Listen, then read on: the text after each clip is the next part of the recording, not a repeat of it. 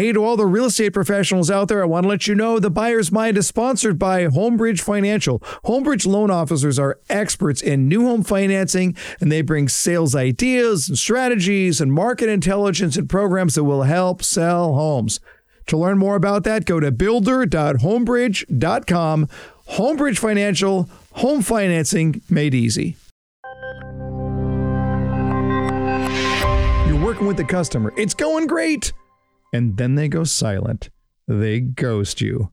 What do you do now? Let's get into it on today's episode of The Buyer's Mind. Welcome to The Buyer's Mind, where we take a closer look deep inside your customer's decision making mechanism to reverse engineer the perfect sales presentation. Now, please welcome your host, Jeff Shore. Welcome, everyone, once again to another episode of The Buyer's Mind. I am your host, Jeff Shore, on this abbreviated version of The Buyer's Mind as we talk a little bit, as we've been talking about sales follow up. And today I want to talk about what happens when a buyer goes silent on you. Now, on the buyer's mind, we are always trying to figure out how does a customer think? How does a customer make decisions? And one of the things that we want to ask ourselves is what happens when a customer just goes silent, when a customer gets quiet? And I'm going to suggest right from the very beginning that a big problem that many salespeople have is that they immediately take it personally and immediately assume that that customer just doesn't like him very much anymore. Now, I would address that in two different ways. One is that might be just a tad bit selfish because you're looking at it only from what's going on in your life not looking at it from what's going on in the life of the customer, from what's happening in their world. But I would also suggest to you that if they do ghost you because they just don't like you anymore, then your issue had nothing to do with the sale. It had everything to do with the way that you were building that relationship. That is, that we don't tend to just go silent and ghost people that we like without any conversation at all, especially if you are providing valuable service in your follow up. Now, just a reset here, we had talked earlier in this series about starting with that follow up mentality that says, I want to serve first, right? How do I bring valuable information, valuable data, valuable connections? How do I make my customer's life better by bringing them very, very valuable pieces of information and help that will uh, assist them in making the decision? So, if I'm serving, if I'm uh, presenting that to my customer, and then we talked about the idea of the very short times between communication in order to keep that relationship alive. If I've done both of those things together, if I'm serving my customer with valuable information, and if I'm doing it on a frequent enough basis so the relationship is still there, then what's going to happen? I'm going to dramatically decrease the chances that the customer is going to ghost me. Because if I'm providing them with valuable information, even if they're not going to buy, they're more likely to tell me. They're more likely to report back, hey, just want to let you know this is what's going on, even if they're not going to buy. And let's face it, that would be valuable information because it we're not going to spend your time. Let's go send spend our time with prospects who are more likely to to purchase. But I'm going to suggest you that for many of your customers, it just might not be about you. The fact of the matter is, for many of our customers, when we are looking at their lives and what happens, you know what? Life gets busy. It just does. Life gets busy. Life gets hectic. Life gets chaotic. Things happen, even in the middle of a purchase decision. So I remember I was uh, thinking about buying a bike and a new bike, and I'd, I'd done some research. I'd gone into a bike shop and I'd talked to the guy for a little while, and I was getting close. I wanted to do a little bit more research to make sure I was getting the specifications exactly the way I want them. Just a little side note, he did not ask me to buy. He did not sell me on any urgency to buy. Uh, I actually put the bike on hold. Okay, and uh, I, and I he said I can hold it for 24 hours. I said great, that'd be awesome. And then I left.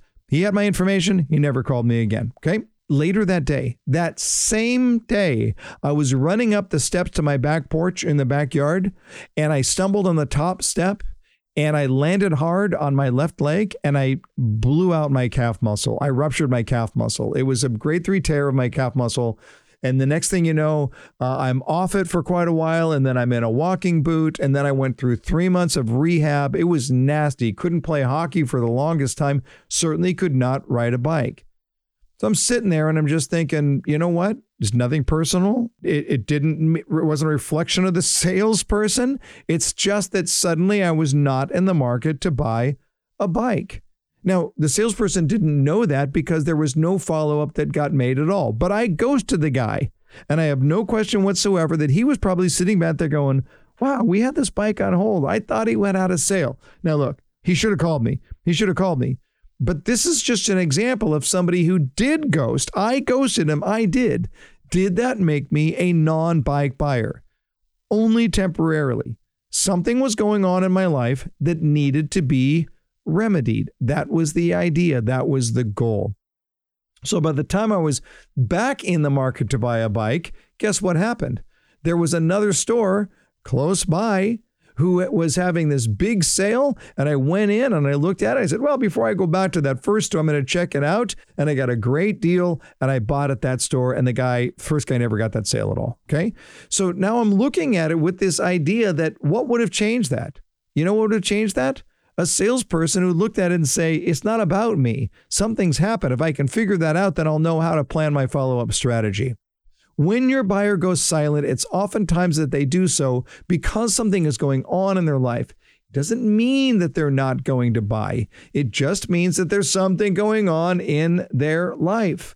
So I want to make the suggestion here to you as you're thinking through on your own follow up that there is the opportunity to stay in touch with a customer by continuing to provide valuable service. How do I think of yet more things that would be valuable to my customer? How do I help them to be able to do that? You know, I'm thinking of a, of a realtor. The next time that I sell my home, there's a local realtor who will probably get my business. Now, I've known the guy in the past, but frankly, I know a lot of realtors that I could give it to. But one of the things that he is doing is he is regularly staying in touch with me. He's sending me information, valuable information. He's staying in my life. And he doesn't know when I'm going to sell or when I'm going to refer somebody else who might want to buy or sell, but he's staying in my life. And I think about the last person that I bought a home through, the last realtor, and it, I, I, it's just kind of fallen off the planet.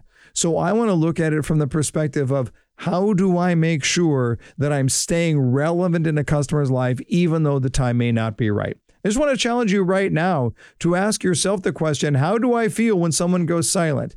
Do I just want to give up on them or do I want to continue to serve? Hey, by the way, before we wrap it up, I've got a new book coming out. It's titled Follow Up and Close the Sale. And in it, I'm going to share with you what you need to know for successful follow up that's going to benefit you throughout your career. If you want to join the interest list for the book, if you want to stay notified on all things related to follow up and some value extras that we're going to throw your way, just go to jeffshore.com slash sales follow up and share your email with us. All right, that wraps up another episode of The Buyer's Mind. Thank you so much for listening. If you haven't subscribed yet, please do. Leave us a review as well. We really appreciate it as The Buyer's Mind podcast continues to grow because we want to make it easy for you to do what you want to do, and that is to change your customer's world. We'll talk to you next time.